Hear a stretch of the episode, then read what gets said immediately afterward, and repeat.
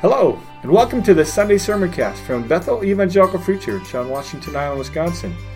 I'm Rick Smith, and I've been here at Bethel since 2016, enjoying this great church on this spectacular place off the northern tip of Door County, Wisconsin. This message comes from our Sunday morning service here on the island, and it's geared towards discovering what the Bible has to say to us in our everyday lives. So, God's blessing on you, and thanks for joining with us wherever you are today. Well, as the video directs us, uh, gives us a picture of, of well, the, how things are. Advent is a time of, of expectancy, of waiting, of looking forward to what God is going to do. But uh, in this midst, in the midst of this, our lives sometimes are messy and, and difficult. And uh, even as she quotes there from Isaiah chapter 61, this, that, that great passage that uh, Jesus eventually quotes as well in Luke chapter 4 when he's announcing the beginning of his ministry.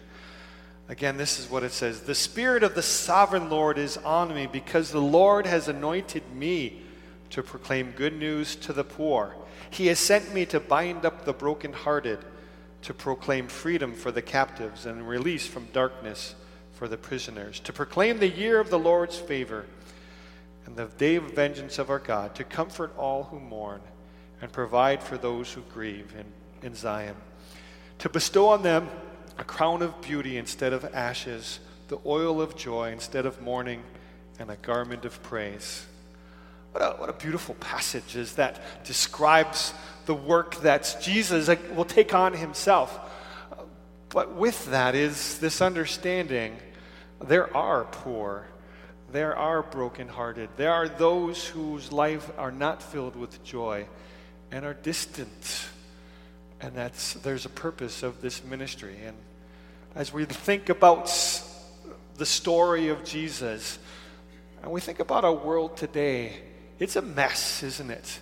And it has always been a mess. I mean, in the, in the beginning, in, in Genesis chapter 1, what do we have? We have God creating life and creating the universe and, and this place upon which to live, and then the waters and the land and the, and the animals, and, and then man and women. And He gives us a place to live and He gives us a purpose to live in. And in chapter 2, talks more directly even about that.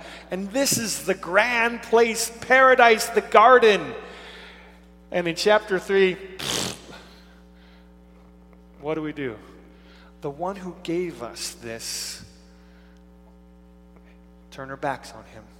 Sin enters in the world, and then death through sin, and, and there is separation, and, and this great place that God has made for us. We are kicked out. Adam and Eve are sent out on their way.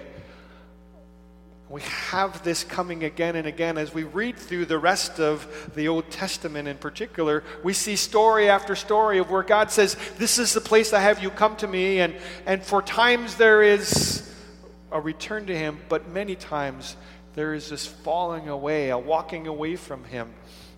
Uh, uh, so much so that uh, we, we, it's a theme that comes again and again, and God sends prophets to say, This is not okay, what's happening here. Uh, the passage I want to spend a little time on today is, is in the, the book of Hosea. Hosea was a prophet, and he was called by God, but he was called to do something weird.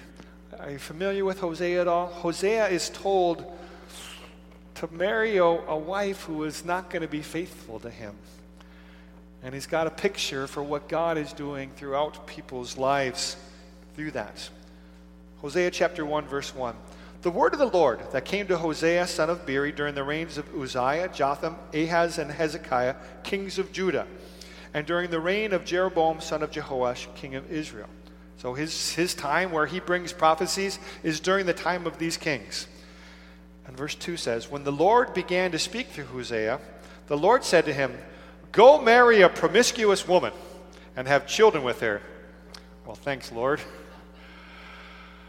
For, and this is his reason, for like an adulterous wife, this land is guilty of unfaithfulness to the Lord.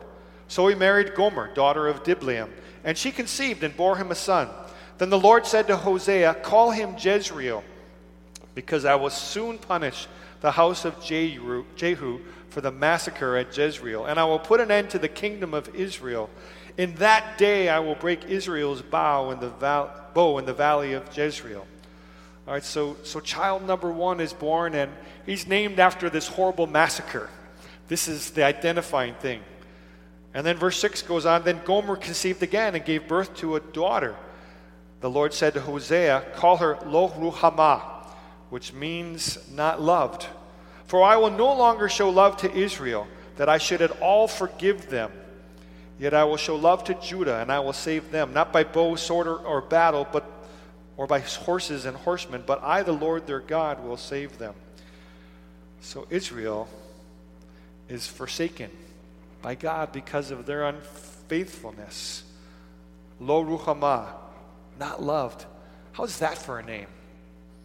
Well, that's not the end of it. Verse 8 After she had weaned Lo Ruhamah, Gomer had another son. Then the Lord said, Call him Lo Ami, which means not my people. So Lo, and for both Lo Ruhamah and Lo Ami, is not. And then Ruhamah is loved, and Ami is my people.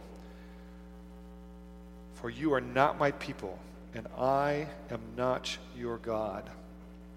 Well, that's hardly an encouraging passage, is it? But that's how this starts with the, the book of Hosea and, and the description that is given for this is what life is like. And it's not the only place we see that. Again and again, when God is dealing with his people, Israel and Judah, again and again he brings these message in the book of, of, of jeremiah there's this interesting interaction that god has with people in, in chapter 3 God writes a certificate of divorce to his people. This is the God who, as it's described in Malachi, hates divorce. God hates divorce, but he writes a certificate of divorce to his people because they're not been faithful. And because they've walked away from him, he said, All right, then I divorce you from me uh, we see this in other prophecies as well in the book of Ezekiel and in chapter 10. Because of the people's unfaithfulness, there is this amazing picture of, of, of the temple of the Lord. And as the people have been in exile, uh, God says, Because of your unfaithfulness, I'm leaving you. And, and in chapter 10, the glory of the Lord departs from the temple. The temple was the house built for God. And in this amazing vision, this cloud comes up from the temple and leaves it abandoned. These are not great messages. But this is the life of messiness that, that, that we know. And we look in our world today, life continues to be messy. Sin seems to be this rampant thing, and, and there's so much animosity and hatred and, and discord. Uh, life has been a mess, and it's been that way always from the very beginning, even in today. But God's gift has always been to call people back. That in having sent them away, he says, Come back to me. And so, right after verse 9 of Hosea chapter 1, verse 10 enters in and says, Yet the Israelites will be like the sand on the seashore which cannot be measured or counted. In the place where it was said of them, You are not my people, they will be called children of the living God. The people of Judah and the people of Israel will come together. They will appoint one leader and will come up out of the land, for great will be the day of Jezreel. Uh, the picture there is as, as Hosea is there recounting in the history of Israel, at one point they were one country led by first Saul and then David and then Solomon. But after Solomon leaves the scene and his son takes the reign as king, the kingdom splits, and there's a northern kingdom called Israel and a southern kingdom called Judah. The people are not together. They had wars for some time with one another, then they had alliances. But the picture that Hosea has given at some super at some future time I will call them back together. They will be my people once again, and they will be one, and they will have one leader. And, and this name of shame, Jezreel, will be a name of glory. Um, uh, let me just read uh, verses 14 to 23 as he continues this, this picture, because this is beautiful display of, of the Lord wooing and courting back his people again. Verse 14 says, Therefore I am now going to allure her. I will lead her into the wilderness and speak tenderly to her. There I will give her back her vineyards and will make the valley of Achor a door of hope. There she will respond as in the days of her youth, as in the day she came up out of Egypt. In that day, declares the Lord, you will call me my husband. You will no longer call me my master. I will remove the names of the Baals from her lips. The Baals would have been other gods that, the, that, that their, faith, their unfaithfulness had gone to. No longer will their names be invoked. In that day I will make a covenant for them with the beasts of the field, the birds in the sky, and the creatures that move along the ground. Bow and sword and battle I will abolish from the land, so that all may lie down in safety. I will betroth you to me forever. I will betroth you in righteousness, in justice, in love, and compassion. I will betroth you in faithfulness, and you will acknowledge the Lord in that day I will respond, declares the Lord. I will respond to the skies, and they will respond to the earth, and the earth will respond to the grain, the new wine, and the olive oil, and they will respond to Jezreel. I will plant her for myself in the land. I will show my love to the one I called, not my loved one. I will say to those called, not my people, You are my people. And they will say, You are my God. Restoration is another theme that comes up again and again. In that same chapter in Jeremiah chapter 3, after God writes the certificate of divorce, he then comes back, Return to me, faithless one, and have faith in me, and, and I will be your husband again. The divorce will be revoked, and they will be his people again in Ezekiel in chapter 10, where the glory of the Lord left his temple, in chapter 43, it comes back, and the cloud enters in and descends upon the temple again. Restoration, reconciliation. This is the gift of God. And the gift of God, as it continues on, it, it makes us family. This is a theme that comes again and again when, when the Lord Jesus comes and, and, and talks about what life is about. And, and we remember his coming during this time of year, that, that he came as a child in, in, in vulnerability, but then grew and taught people what the kingdom of God was all about. Who is this Jesus to us? As we come to him through faith, he's our brother the writer of the book of Hebrews. He, he says that Jesus is our brother. We are co heirs with him, we are connected with him. We have been adopted into God's family. That's what the offer is. For those of us who have sinned, which is all of us, and separated ourselves from God, who have walked away, and, and the condemnation for that is, is, is clear that God hates sin. But He also says, I love you and I want you to come back.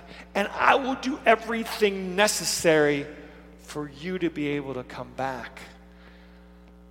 We see that story in the Old Testament, but we see it in its fulfillment and culmination in what Jesus does on our behalf. He calls us to be family. A couple passages. Paul speaks about this a lot. John talks about the lavishness of, of being called the children of God. And and just a couple passages from, from Paul's writing. The first in Romans chapter 8. Uh, this is verses 14 to 17. As, as he's talking about our life in Jesus. For those who are led by the Spirit of God are the children of God. The Spirit you received does not make you slaves so that you live in fear again.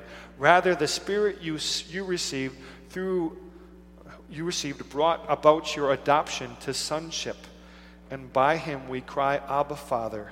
The Spirit Himself testifies with our spirit that we are God's children. Now, if we are children, then we are heirs, heirs of God and co heirs with Christ, if indeed we share in His sufferings, in order that we may also share in His glory. That's the picture. That's the call for us. That we are adopted as well. Then in, Galatians chapter 4, something very similar said there uh, in verses 4 to 7. But when the set time had fully come, God sent his son, born of a woman, born under the law, to redeem those under the law, that we might receive adoption to sonship. Because you are his sons, God sent the Spirit of his Son into our hearts, the Spirit who calls out, Abba, Father. So you are no longer a slave, but God's child. And since you are his child, God has made you also an heir. This is the gift that he adopts us into his family. That each of us, sons and daughters of the Lord Most High, we're family. And that's the extension that's made to all of us. And it's something that sets and, and, and, and puts forever. Adoption is, a, well, some of you know about adoption. Some of you have been adopted or have adopted children. As I was talking about this last night, Henry and Susan were there, and, and Henry and I were talking about it. When he signed the adoption papers for his children, what it says on the birth certificate is the date of the birth, not the date of the adoption. The date of the birth of the child is on there. And the parent listed at the time of birth is Henry and Sue Moon. As far as the state is concerned, this child has always been their child. That's the legal standing. And God adopts us into his family. We are his fully. And all the things from the past are gone. We are his. Sometimes that's hard to imagine, isn't it? My sister Kathleen and her husband Scott uh, adopted a, a, a, girl from China. Uh, they had not been able to have children. They had several miscarriages along the way, and they longed to be able to raise, very much like our, our lady in the, in the video there. And, and as they went to China, they adopted Hannah. And Hannah was about a year and a half old by the time they got her and brought her back home to the United States. And, and they spent some time with her and were raising her. And, and they wanted to adopt another one. So they went through the process to do it again. And we're going back to China to do that. And uh, our, our children, Stephen and Mike, had the opportunity to join them there and go and, and be part of that to help them in this task. Uh, but as they're there, they're their first daughter, Hannah, now three years old, began to demonstrate some kind of anxiety. And as they got down to it, this little three year old, precious little girl, her thinking was, they're going back to trade me in on a different baby. They're going to get rid of me. That's what this is about. Where does that come from? It broke their hearts to be able to hear and, and, and, and grasp what Shui was saying. And that's not what's happening at all. When we're adopted, we're part of the family. We are fully part of it. This year, have you come to grips with this fact that, that you've been adopted? That in receiving Christ as Savior, this awesome gift is a gift of adoption. And perhaps this is the Christmas where, when you acknowledge God adopts you into His family as one of His kids. And perhaps this is the Christmas when you consider following in your Heavenly Father's footsteps and you move towards demonstrating the love of God to another maybe by becoming adoptive parents of a child who needs a place to belong and, and a family to call her own.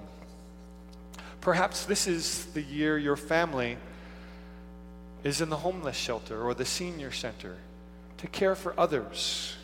Perhaps this is the year you adopt a grandparent or an extra aunt or uncle who have no, else, no place else to go. Perhaps this is the Christmas to celebrate your gift as an adopted child of the King as you also consider giving the gift of funding all of or a portion of an adoption for a child who needs to experience what a healthy family who loves unconditionally is really all about. how will you celebrate this gift of Christmas called adoption this year? However, you choose to celebrate the gift, do it with a heart of love that leads to a deep and abiding peace for you and for your family, whoever they are. Because this gift is offered to us. That's part of the picture of what Christmas is. We are brothers and sisters with this child because of what he's done. Again, we remember the, we know the story from the beginning to the end. We know the child was born, but he also grew up and, and grew in stature with men and with God and taught people about God's kingdom, but went through the sacrifice on our behalf. All that comes together in the life that we live and the life that's extended to you. Many of you know well John 3:16. I saw it at the football game yesterday. What is John 3:16? God so loved the world that he gave his one and only son that whoever believes in him shall not perish but have everlasting life. And he calls you his child. Let us stand for closing prayer.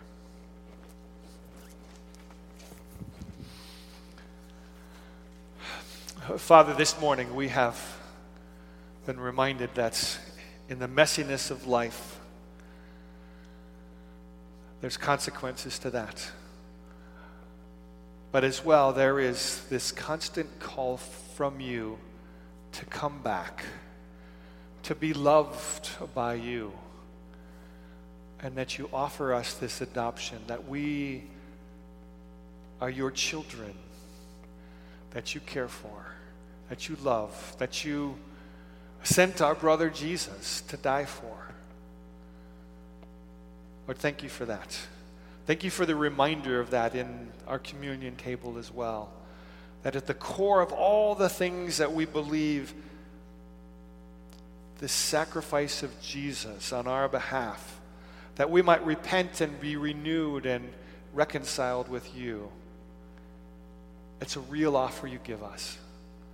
Lord, help us to embrace that ourselves. But then, Lord, help us as well to extend that to those around us uh, our friends at school or at work, our, our compadres in our organizations and, and clubs. Lord, may we live this out and extend it wherever we go. In the name and the power of our Lord Jesus, amen. God bless you this day. Well, thanks again for listening. And to learn more about how you can connect with Bethel Community Church, check out our website at islandbethelchurch.com or join us for a service Saturday night at 6 or Sunday morning at 1045. Hope to see you soon. God bless you.